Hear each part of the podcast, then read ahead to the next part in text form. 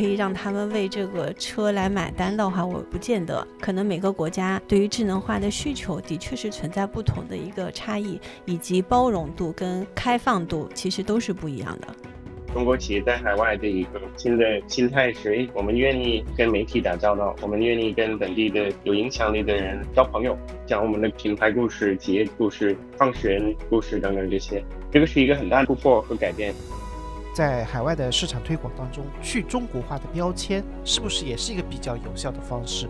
其实来自中国这个事情，其实是一种优势。如果从科技的层面、执行层面、创新层面，所以大家都慢慢的意识到，其实我们不能摒弃我们这个中国的基因在海外，同时你有这个中国的基因在本地，你还是得多适应本地的文化和做事的风格。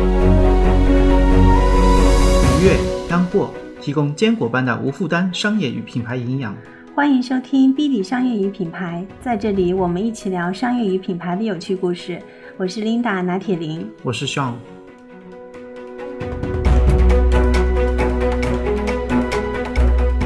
Hello，大家好，我是 Linda 拿铁林。Hello，大家好，我是 Sean。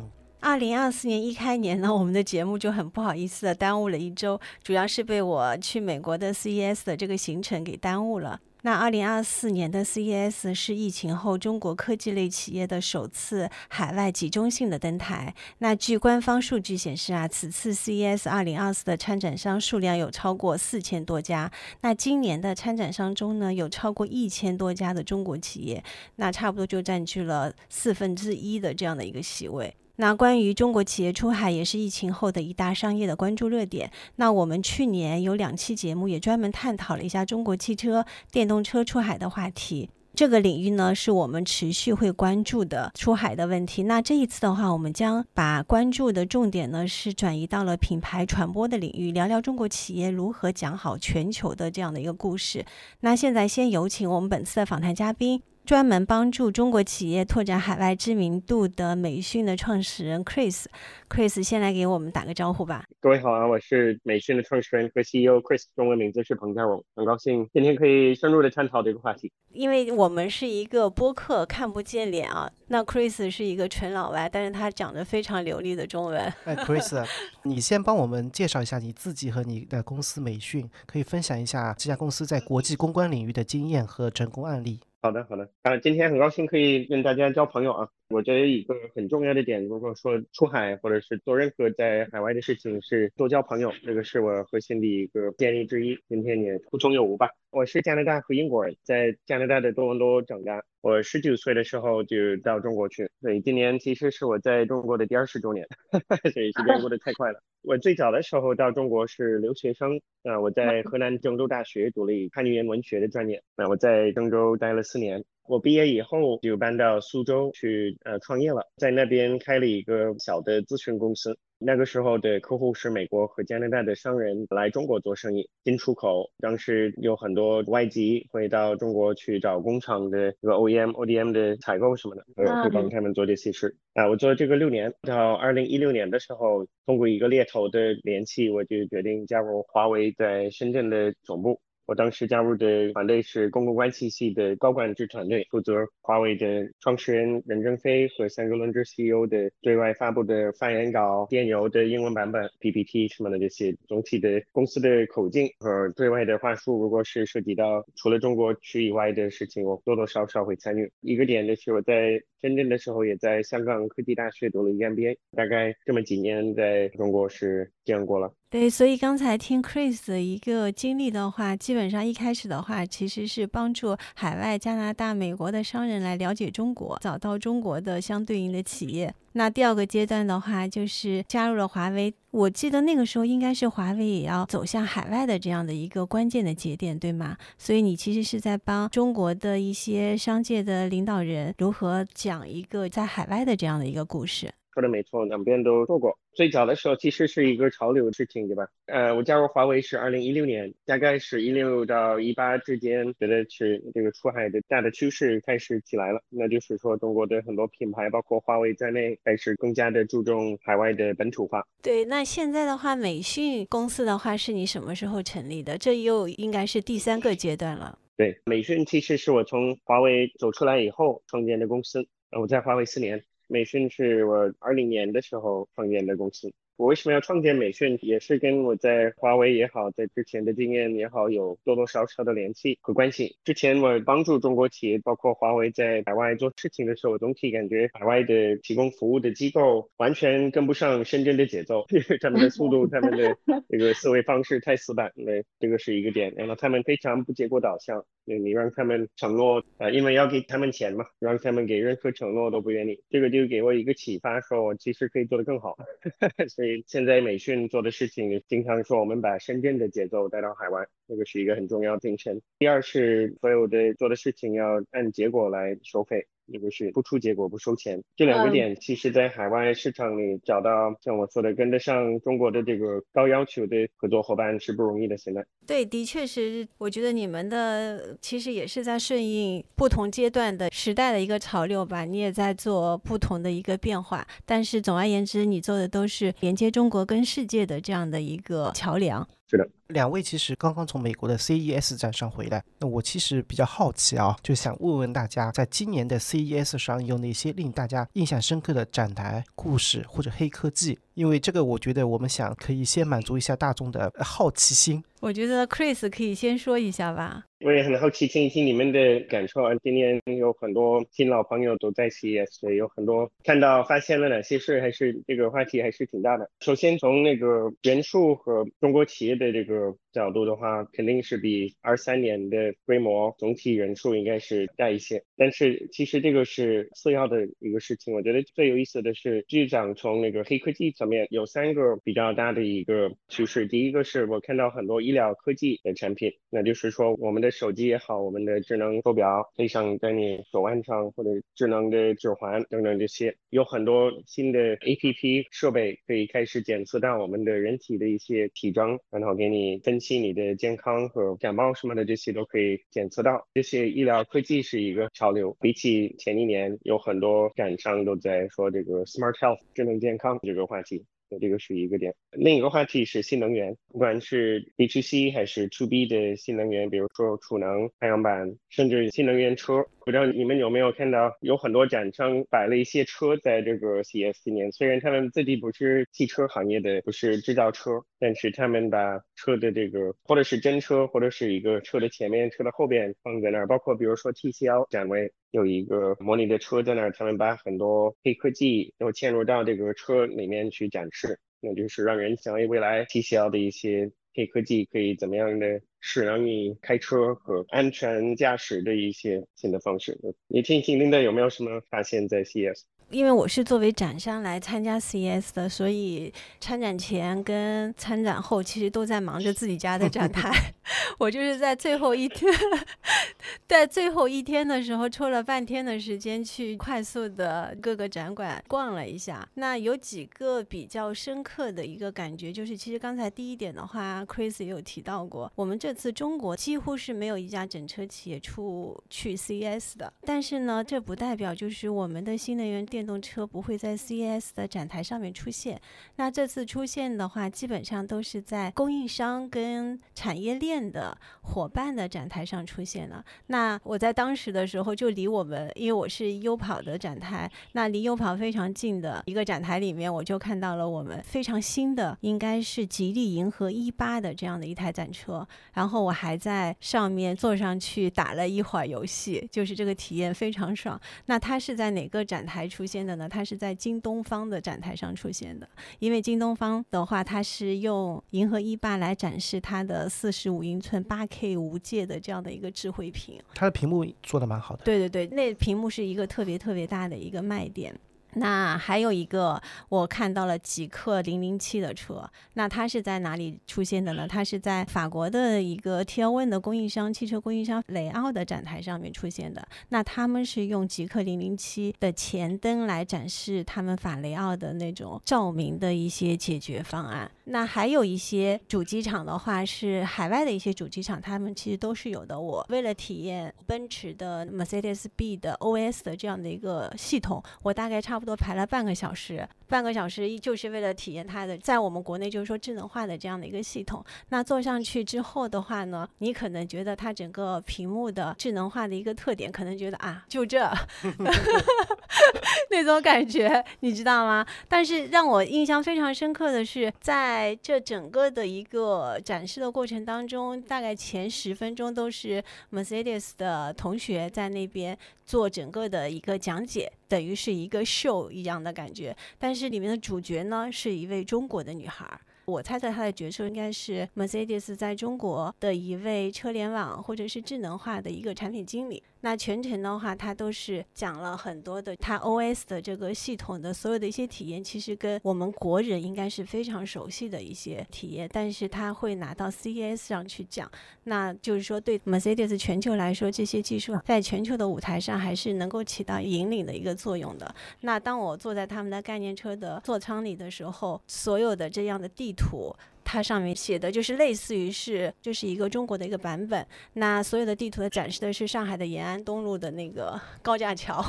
那我们在这个过程当中跟他们交流的时候说，那中国就是对于 Mercedes 来说最大的一个市场，也是最先会落地智能化的一个市场。那只有在中国市场做完之后，才会再延展到全球其他的一些市场。所以从这个侧面可以看到，虽然中国的电动车企业并没有在 CES 的舞台上面呈现，但是其实也可以说就是我们的一些技术跟理念吧，至少在智能电动车领域还是无处不在的。而且能不能说，现在国内的智能座舱的那种先进程度，已经可以跟在 CES 上新展出来的是媲美的？我觉得应该是说，在电动车领域的智能化应该是完全没有中国的，它展出的可能是中国两三年以前的这样的一个水平吧。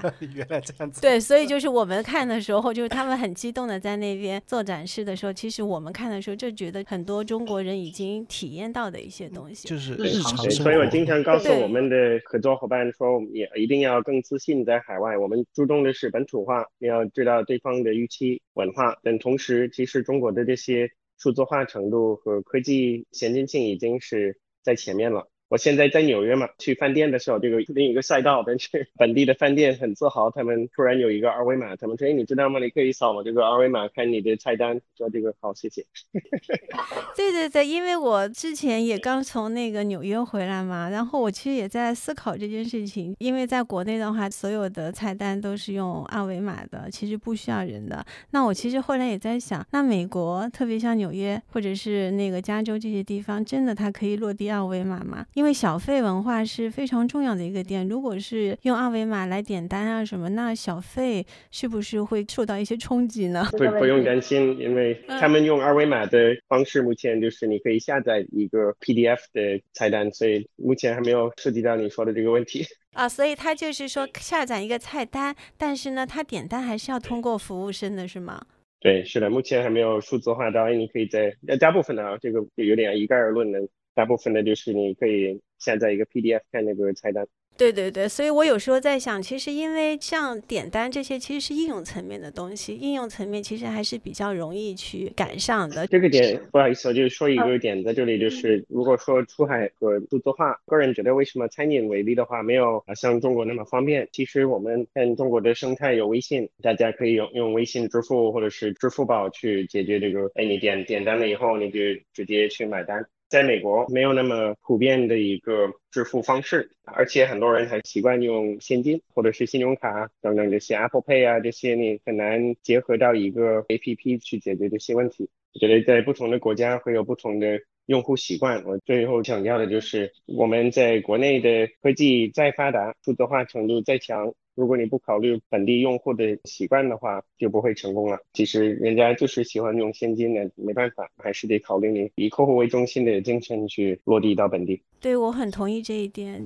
比如说那个我们国内的汽车的智能化做得非常领先，比如说用语音来遥控车窗啊这些，但是这不一定就是说是海外他们最关注的那些东西。可能说这是 nice to have，但是你说真正的可以让他们为这个车来买单的话，我。不见得，可能每个国家对于智能化的需求的确是存在不同的一个差异，以及包容度跟开放度其实都是不一样的。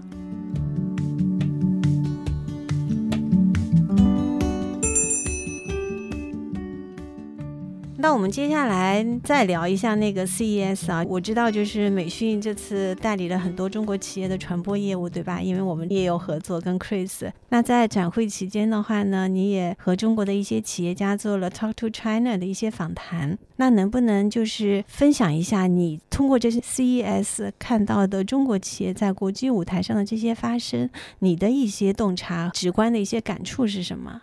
我等会儿可以分成一些大的趋势。我也其实有幸跟那个优泡科技的创始人李鹏总交流了关于那个 AI。提到的那个 AI 的点，我想说一下。就我觉得 AI 话题在 DS，包括那个李鹏总，我采访他的时候，我听众感兴趣的话，我美讯彭家荣的一个公众号有关于他的采访的一个访谈的一个信息。在 CES 现场，我看到一个很大的一个主题是 AI。呃，AI 是在使能各种的自动化，呃，这个是核心的一个主题。今年。在 CS，而且这个 AI，其实我们前几年那个 ChatGPT 这个大的话题其实是内容的自动化，那就是说你可以用 AI 去编写你的邮件呐，你可以啊让它给你编码，你你做编程程序，你可以用 ChatGPT 去做这些。CS 现场看到的是用先进的 AI 去更好的用机器人，那未来自动驾驶也好，在厨房做饭的机器也好，你送可能是物流方面的一些机器人等等这些都有。呃，AI 的成分是来，所以我跟很多企业家就沟通，包括李方总提到的这个 AI 的新能源的汽车里面，我觉得是一特别大的一个趋势。包括刚才提到的那个医疗科技这个领域啊，是一样的。为什么有这些啊 A P P 和黑科技的出现？就是因为 A I，那就是我们收集和分析数据的能力不断的在跨越性的在发展起来。我是想说这个点，其实就是 A I 在使能自动化程度，其实是在具体的机器人和机器的自动化，我觉得是一个很有意思的点。那你觉得就是在这些地方 A I 方面，中国企业在 A I 领域发展的一个特点跟海外有什么不一样吗？大家关注的点有没有什么不同？对，我觉得这个问题也很有意思。我个人看法是中国企业的执行能力比海外的企业强很多。很多这些 A P P 可能是不知道他们具体用哪哪个大模型，其实用哪，其实那个大模型本身算是一个有点像电网基础设施一样，谁提供，严格来讲我不 care。你用 ChatGPT 也好，你用百度的等等这些，你只要有网或者是有电，你就可以去落实你的这个项目。因为你你工厂没有电的话，你很难做做事情，对吧？所以这个 ChatGPT 或者是其他 AI 模型铺好了以后，这个有基础设施以后，其实我们可以做很多事情。我觉得在好好的使用 AI 的这个能力去做具体的事情这层面，是中国企业在如果说科技和消费电子是一个很大的一个优势。我们也知道，在深圳这个速度其实有创新的这个一部分，还有一个特征在深圳是，你说要做的时候，你第二天已经在落实和在执行。中国的这个执行能力还是很强的。所以中国的话，一如既往的还是在应用层上面发力，对吗？我觉得在创新的应用上面有一个优势，比如说你刚才提到的这个智能手表，收集你个人的身体的特征，体征，你啊是不是太热？你心情不好，你身体是不是凉了？这些你收集信息以后怎么用这些信息，然后怎么样的帮助用户提升生活水平？这么几个点，我觉得在设备上和应用是一个很适合中国企业去抓住的机会，也是数字化的一个层面吧。那 Chris，你刚才说的是关于具体的产品和业务层面的。那关于那些就是我们的中国企业的这些企业家们，他们走向 CES 这样的世界舞台的时候，他们在跟当地的媒体啊接触的时候，你觉得我们的企业家现在整体是一种怎样的状态？跟以前的企业家有什么不一样吗？首先，我看到。其实本土化的一个很重要的点是你要在海外为自己说话。我看到很大的一个趋势是比较成熟的中国企业在海外的一个新的心态是：我们愿意跟媒体打交道，我们愿意跟本地的有影响力的人交朋友，讲我们的品牌故事、企业故事、创始人故事等等这些。这个是一个很大的突破和改变。很多人以前刚从中国出海到海外的时候，可能会认为我们就保持低调，反正来自中国，我们要不那么的暴露我们是来自中国这个身份。很多企业会我们是中国企业，是不是太敏感在海外？那大家今年的在 CES 现场能明显的看到，至少四分之一，但是主观的话可能是三分之一数字，就看非常多来自中国的企业和科技和人。所以其实来自中国这个事情其实是一种优势。如果从科技的层面、执行层面、创新层面，所以大家都慢慢的意识到，其实我们不能摒弃我们这个中国的基因在海外，同时你有这个中国的基因在本地，你还是得多适应本地的文化和做事的风格。那就是回答你的问题，那个媒体层面带着中国的优势，不忘本土化的重要性。在我们跟本地媒体交流的时候。他们不会觉得我们是国外这个企业，就是我们要知道本地媒体关心什么，跟着他们的这个话题去说。我们呢？那你这个科技是可以怎么样的帮助纽约人？你这个公司准备在加州做什么？这些本地的媒体会问这种问题。哎，你是不是关心美国任何方面的利益什么的？所以这些问题几年前很多从中国过来的企业会很难回答。甚至不会约媒体，因为觉得这个没有共同语言，害怕他们是不是要黑我们呢？给我们负面报道啊什么的，对吧？现在有长期思维的品牌还是会约媒体，至少喝咖啡介绍自己。更成熟的企业会想从媒体的角度，他们最关心的话题是什么？那我们给他们讲一讲我们的行业的一些洞察，我们未来一年的计划是什么？我们主动去找媒体，看能不能合作，多方面吧。能不能有一些具体的例子啊，Chris？我不讲具体的品牌，因为有很多，因为我也不想做广告。我们的这个 podcast 在美讯在 CES 现场，我们今年支持了十二个品牌。在现场做刚才提到的那个点，就是邀约媒体做营销、做推广啊，然后找 KOL 嗯这些动作。在 CES 有三个活动，其中一个是专门可以对接本地的媒体，是允许媒体进场，然后跟品牌展商互动啊。那个活动叫呃 CS Unveil，CS Unveil 就是专门让展商和媒体提前，就是公开日之前，可以相对来讲比较小范围的跟世界的媒体。打交道，这个活动上有十来个品牌，美讯也支持对接邀约媒体，我们提前约几十家啊媒体进进来我们部的这个 booth 来沟通交流。这个点，科技媒体也好，消费类媒体、医疗类的媒体，各种的垂直，还有关关注汽车的未来的科技这些体媒体都都有，这个是一个很明显的一个趋势。那我们也知道，这次 CES 上面很多中国企业的诉求，其实并不仅仅是参展，而是要实打实的把产品跟品牌呢推向海外的一个发达市场。所以，我们接下来就聊聊中国企业以产品跟品牌的方式走向全球市场的时候，会有哪些主要的挑战？因为中国的文化跟主流的西方的文化还是存在差异性的，所以当我们是以一个品牌的角色来面向海外的这些媒体跟公众的时候，Chris，你觉得中国的品牌会面临怎样主要的一些挑战？会是在哪里？我等会儿可以介绍我们的方法论。我觉得这做任何事情在海外，方法论很重要，因为宣传也好，做业务拓展也好，有无数个事情我们可以做。那我们要是不统筹的话，退一步去抬头看我们的方向，很容易乱打仗，不知道从哪儿开始，哪些是重点，哪些是不那么的重要，这个是一个点。但说这个之前有一个总体的一个建议是，如果是媒体和宣传来讲的话，经常说，如果你在美国，我们今天讨论的大话题是 CS，那这个其实海外大部分的欧美国家是一个道理，就是在欧美，如果你不为自己说话，别人会替你说话，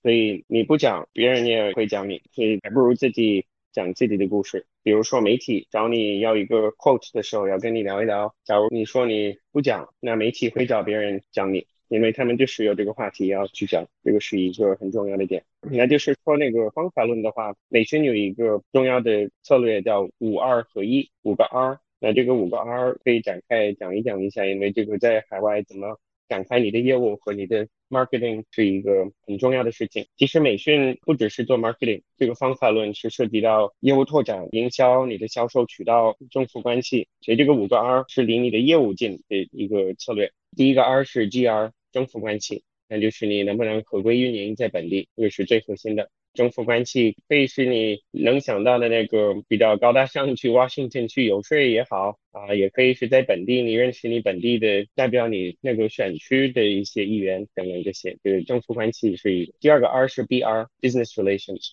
就是业务拓展。那这个是大部分的企业在确定他们能合规运营以后，最关心的事情是生存问题。我们也要看我们的销售渠道、目标客户是谁，然后我们怎么触及到这些，可能是有一些活动上的联络，可能有一些协会、商会的联络，我们找初期的。销售渠道或者是 to B 的客户的来源，我们都可以打通这些东西，这个是重要的一个班。第三个 R 是 IR，Investor Relations，投资人关系。跟美讯合作的很多企业是准上市公司或者是上市后的公司，那我们怎么样的跟本地的分析师、投资人互动？我们也还有一些投资人路演呐，这些还有一些上市以后的股价的维护啊，怎么样的让人知道我们有这个投资的机会啊，这些都可以做。第四个 R 是一个很重要的一个话题，现在是 ESG 和 CSR。那就是说，我们怎么回馈本地，怎么在本地做好事情？本地市场知道，我们也关心本地的长期发展。这个是一个可能要跟慈善机构的合作，可能跟绿色环保的机构有合作等等这些，在本地做好事情。然后最后一个二是 HR，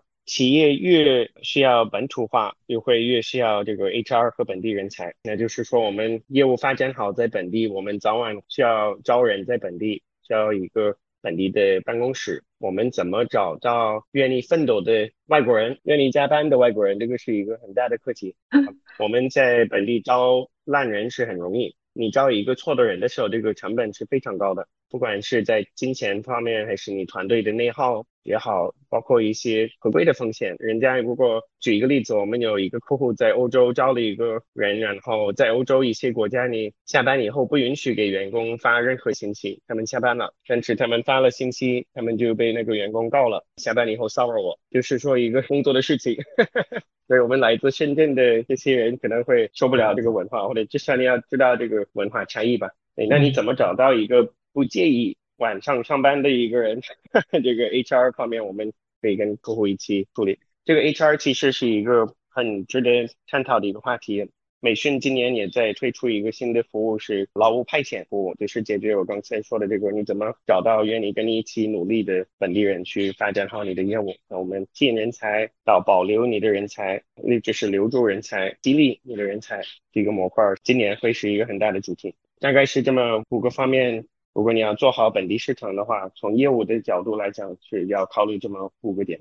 非常感谢这五个 R 的一个输出。那 Chris，其实每一个 R 其实对应的就是中外之间的一个文化跟一些价值观方面的一些差异。那刚才有说到 HR 的话，可能就是大家对于工作的时长的一个认知会有差异。那其他的那些 R，你能不能帮我们罗列各自一些比较典型的差异点？刚才你也有说到，就是传播方面的话，可能就是说，你首先得自己说自己是谁，这件事情很重要，不能让别人来给你定义，对吗？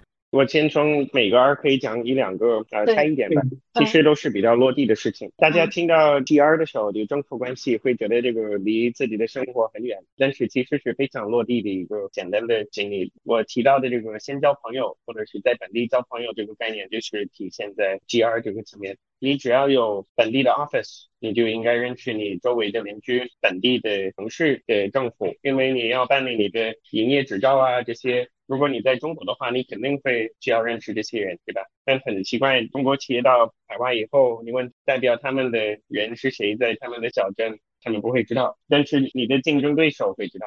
这个第一步在政府关系层面是，你知道你邻居是谁，你去约他们喝咖啡。不管你在哪里，你在加州的洛杉矶的大城市也好，还是你在美国中部的没人听说过的小镇也好，你都应该去约本地政府去喝咖啡。没有任何需求，但是你可以给他们讲解你是谁，你的企业是做什么的。哎，我们今年要招两个人，或者说我们今年要招一千个人，同样的都要讲这个故事，让人家知道为什么这个重要呢？因为你天气好的时候，你认识人家，你没有需求，那你就可以交朋友，他们会觉得你很靠谱，哎，这个人很好，我们很努力在做一二三四在本地。那出现问题的时候，他们早早听说过你，然后知道你是好人，那就会愿意帮你。朋友多，机会多，然后问题出现的时候，解决办法也会多。所以这个是第二层面。如果是第二个 R B R business Relation 的话，最近几年美讯在支持的最多的，也是推荐的最多的是要从线上销售到线下销售渠道。我们做很多品牌的线下零售店的打通，因为北美其实刚才也在谈论这个数字化方面，其实北美的百分之七十的消费还是在线下零售店进行的。并不是在 TikTok 啊、Amazon 这些电商代表的市场是总体的是占了百分之三十，所以如果你想真正的占领美国市场的市场份额的话，其实你还是得在线下做一些 Walmart、Best Buy、Costco、Home Depot、Target 这些大的零售的连锁。如果你的产品不在这些商超里面的话，你再错过一个非常大的市场。所以这个也是一个我们会在你的本土化过程中要考虑的事情。线下其实也是当然难难很多，也对你本地团队有一定的要求，本地运营的要求也有。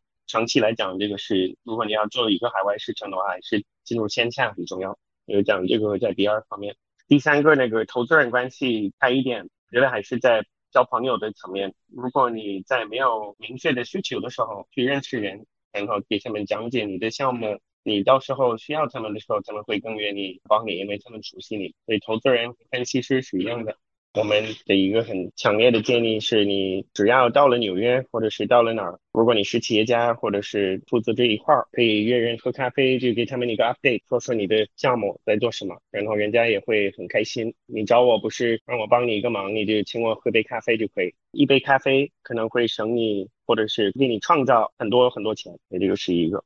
如果说那个 ESG CSR 这个其实也是一个可以帮你认识更多朋友在本地，同时也是一个证明自己不只是一个啊没有感情的企业，要赚钱的企业。ESG 就是说我们关心你的小社区。然后这个 ESG 其实美讯的这个差异点，如果说我们怎么，因为 ESG 可以是一个很大的话题嘛，人想到 ESG 感觉要花大钱才行，要去参加什么联合国的大论坛的这些东西，但其实不需要这么复杂。我的一个美讯推出的一个概念是麦当劳化或者是快餐化 ESG 的策划，那就是说我们在一个月之内，我们梳理一下 ESG 的在我们具体的行业里都可以做哪些事情，把这个。形象和你的大致的系统搭建好，这样的话，你在三十天之内，你就可以开始往外去介绍你自己公司在 ESG 层面的计划和贡献。所以 ESG 这层面就是简单到，哎，我们今年你要招多少女性或者是少数民族妹妹，也可以是大到，哎，我们的产品有一个回收的一个制度，我们跟本地政府有合作，我们旧的设备认真好好的回收。嗯，这些 ESG 还是不可以忽略的。那 HR 我刚才已经讲了，所以我就不讲了。对 ESG 的话，我想再深入的问一下 Chris，ESG 的一个中外的一个差异啊，可不可以这样理解？ESG 在中国的话，更多的可能还是给一个企业形象或者做 PR 啊这样的一个阶段。那在海外的话，更多的 ESG 已经是成为企业的一个日常。他是真正的在指导他们的业务，包括他的雇员以及公司的管理层，都是在兴奋这样的一个理念，是不是这样的一个差异？对，尤其是在北美，ESG 也算是一个可持续性的一个，就在环保方面的一个点。假如说你以后没有一个 ESG 的 campaign 的话，或者是一个制度在你内部，甚至你会融不到资，投资人、投资机构会不允许投你。所以其实不只是一个做好事情、做宣传的一个事情，而是一些机构有指标说你只允许投关心 ESG 的企业家。所以从业务层面的来讲的话，我们还是得非常关注这个点。包括我们做 IR 的时候，那个分析师会有一个指标说你优先你要报道有 ESG 啊成分的企业。所以 ESG 的话，在海外更多的像是一个政治正确的事情。对，其实，在最本质的，为什么有这些要求？其实初衷是好的，也是要可持续，对吧？我们要支持。其实 ESG 有三个成分，一是那个 environment，对吧？环境；S 是 society，社会。那社会就是说啊，我们要多元化我们的这个人才，我们招的人要有年轻的，有老的，要有女性，要有男性，要有白人，有黑人，有亚洲人，要平衡。那个是，然后那个 G 是 governance，就是在总体的企业的架构和，比如说你董事会都有哪些人，要多元化这些人什么的，是多元的。当然，在具体的落实的时候，我也觉得经常是形式主义。美训的，包括我我本人的作风还是比较土一点，要接地气。我刚才提到的那个快餐化是解决那个手头的问题，就是我们什么都没有的话，怎么做做好这个 ESG 的布局，不需要太铺的那么开吧，可以解决。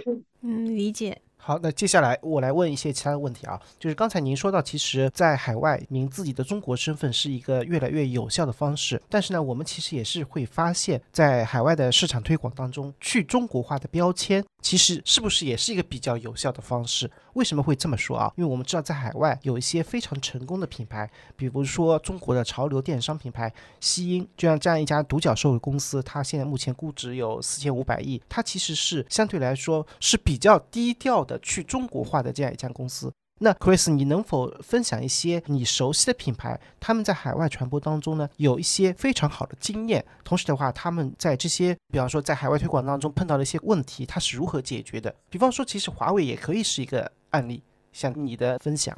对，就是你对中国不中国，我觉得这个聚焦点是不太对。如果我们考虑我们处理好我们这个基因。吸烟为例的话，其实他们，你只要 Google 他们的名字，你就会看到维基百科写的是第一句就是他们是中国企业，所以我觉得低调不低调是重要。其实我们要是从隐藏身份角度去做我们的品牌推广，多多少少会让本地人感觉有点诡异，因为我们在隐藏什么信息。所以我们应该换一个角度说，我们要怎么样的本土化？我们是来自中国。那我们是本土化到什么程度呢？我们关心啊，你社区比比土生土长的企业还关心，所以 ESG 就可以体现在这个层面。所以我觉得我们要从本土化和适应本地的习惯的角度去适应本地，而不是隐藏和去掉中国身份。早一点的时候我也提到，这个中国身份有很多优势，大家都知道中国的执行能力很强，科技也很先进。现在如果你真的隐藏了你的身份，你要抹掉你所有的优势，留下。下来的都是你的劣势，那就是你在海外是新来的。我觉得这个是核心的。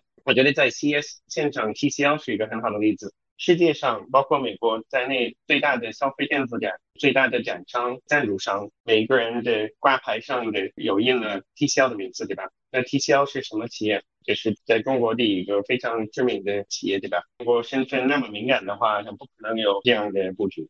为什么 TCL 可以那么的大声高调的宣传自己呢？是因为他们有一个非常成熟的成体系的回馈本地的一个体系。他们其实 ESG 的啊系统做的非常成熟，在本地，他们帮助女性，们有回收的 TCL Green 的一些项目，还有一些艺术家的支持，他们有很多做好事情的投入到本地。从这个角度，他们会去说，我们先去关心你本地，再找机会一起赚钱。所以我一点都不担心中国身份本身。我们要像刚才那个方法论讲的一样，先确定合规。我们只要判定法律是允许我们在某个市区运营的话，那我们下一个考虑是应该是怎么样的，像罗马人在罗马做事情就可以了。所以，Chris 的建议是说，其实你是不是来自中国，其实并不重要，重要的是你是否理解本地。融入本地，同时对本地可以做出贡献，对吗？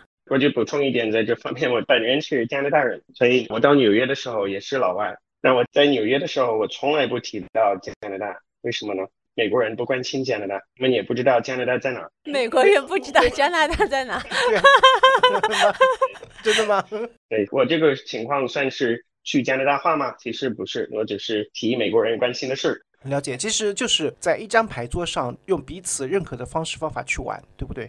其实去中国的市场是一样，我以前做那个所谓的入海服务嘛，帮助美国人到中国。现在的趋势也很明显，你要关心中国的利益和市场和消费者关心的事，你不能一直。如果你是一个美国商人，你到中国一直讲美国人也会烦，美国人也是一样的。今天外国的这个那个跟我无关的，我就是纽约人，我关心纽约的社区，大概是这个意思。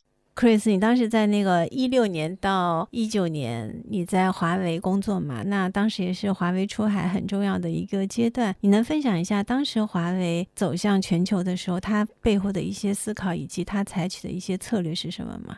对，华为其实有两个阶段，也有两个业务的模块，我觉得也需要分开讲。首先，华为的基因是一种基建或者是设备中公司。就是那个从三 G、四 G、五 G 的这个角度，就是做基站，对吧？那就是 To B 的业务，To B 的业务和 To C 的业务，我觉得值得分析他们的区别，也是不只是从华为的角度，大家都，如果你在做 To C 的业务和 To B 的业务，你可以大概这么理解。你做品牌的话，在 To B 业务的话，你的可信度比你的知名度重要。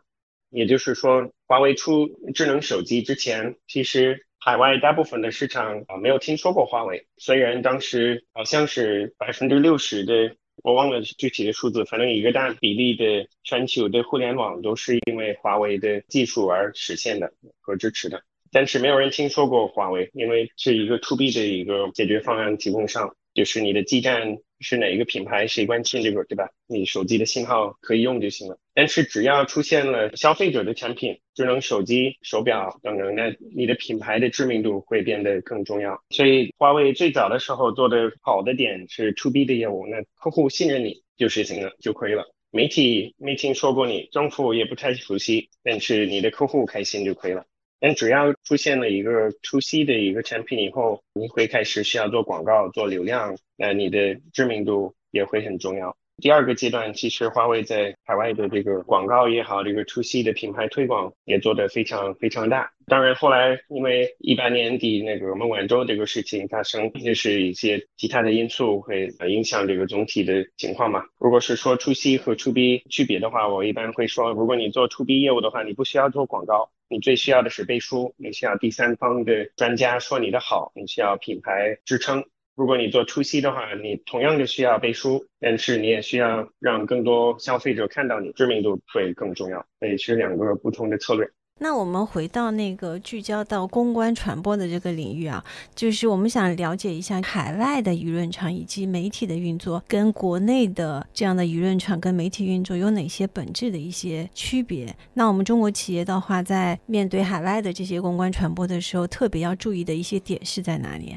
对，其实总体我觉得很多人会说是非常不一样的。其实如果归根到底的话，做任何的生意、任何的媒体推广都是跟人打交道。所以我还是那句话，不管是你在跟媒体沟通，还是客户，还是合作伙伴，你需要考虑对方在本地的预期是什么，然后怎么样的跟他交朋友。那媒体是一样，其实。在国内也好，在国外，最重要的是新闻点。你要花钱的情况下，不做广告去做媒体推广，你需要给媒体他们最关心的事情呢，就是新闻点、新闻价值，那就是你最新的产品为什么值得被报道，你的高管是不是最近有了什么奖项，你可以宣传，他们是不是有特殊的身份呢？那些有没有什么黑科技未来的展望，这些媒体都很喜欢，跟国内是一样的。不一样的点可能在。比如说，我其实昨天刚刚被《华尔街日报》一位记者采访了，就说了一个话题。他采访我以后，不会提前给我看他的文章，也不会给我说他准备写什么，他就是问问题，收集素材。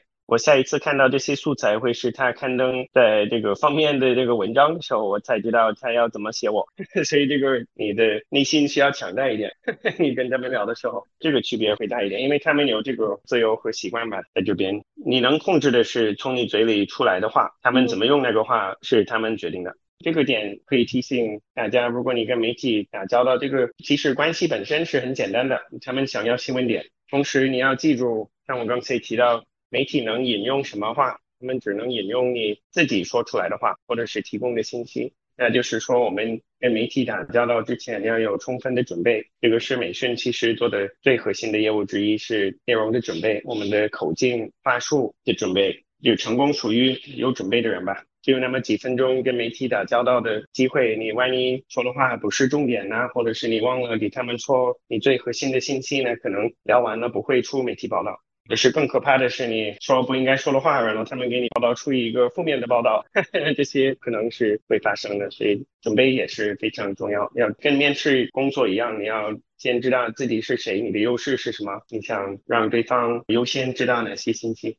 那你在这些跟媒体的沟通当中，有没有一些案例可以跟我们分享一下？比如说有一些话说了，但是最后被报道成了负面，导致翻车的这样的一个 案例，可以给我们分享一下，看看就是这样，大家可以有一个比较直观的感知。我可以讲一个更泛的点，就其实真正的负面报道非常少，在中国企业的这个报道里面，我能想到的也就是完全负面的，比如说我们最近看到 TikTok 的一些挑战呢，在媒体还有华为当时的一些媒体报道都是比较有攻击性的吧。但是这几年除了这些大的品牌跟咱们听众我们就做的事情完全无关的，其实我们都是做业务。我们看到的所谓的负面，其实这个也是你提到的，有什么不一样？其实欧美的媒体会包含会更客观一点，会中立，所以有关于品牌的好的消息的同时，也会多多少少也会包含你的竞争对手的信息。或者是关于你的企业的一些质疑，我觉得一个很重要要记住的点是，我们看到海外的媒体报道的时候，很多中国企业刚到海外的时候会觉得，哎，这个咱们怎么采访我，然后给我一个负面报道。但其实从人家的角度，这个也是正面的，那不就是一个客观报道。所以，如果你跟真正的主流媒体，像 Wall Street Journal、日经、纽约时报这些比较大的媒体，他们的客观程度是很强的，不会给你广告类的宣传。所以这个是要记住的。真正更负面的一些，我觉得最有可能的是不出媒体报道，因为人家觉得你太无聊，这个是经常发生的。我们最应该做的是准备好，然后让人感觉我们有新闻点。对，不出媒体报道是最常见的事情。这个很有意思。其实大部分的企业刚到海外做媒体的时候会担心负面，其实最应该担心的是没有任何的报道，是没有任何人来关注你，对吗？对对对，是。所以对于我们中国的，特别是初创企业来说，根本就不用担心负面的这些报道，先让媒体关注到你才是最重要的。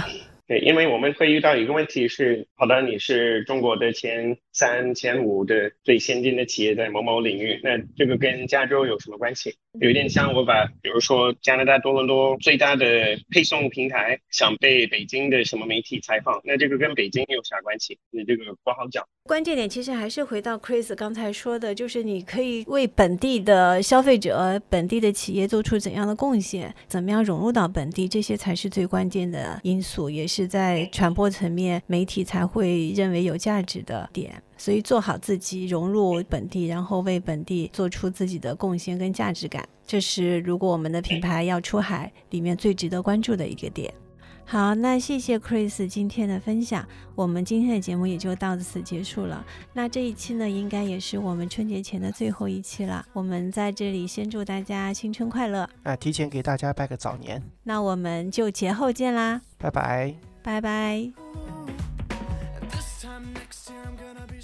感谢收听本期话题。B B 商业与品牌已上线小宇宙、苹果播客和 QQ 音乐。如果觉得还不错，请给我们五星好评，以及分享给身边的朋友，这对我们很重要。也期待给到我们改进建议，让我们下期做得更好。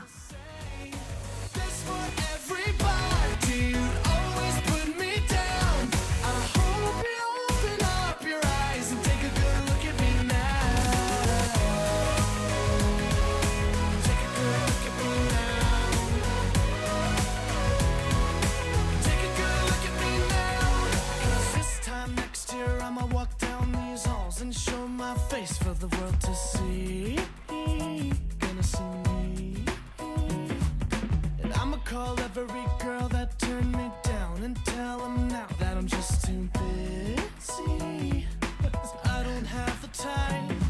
And it's funny how my so called friends who'd always left me alone are suddenly running into me and blowing up my phone. I'm kicking in the door.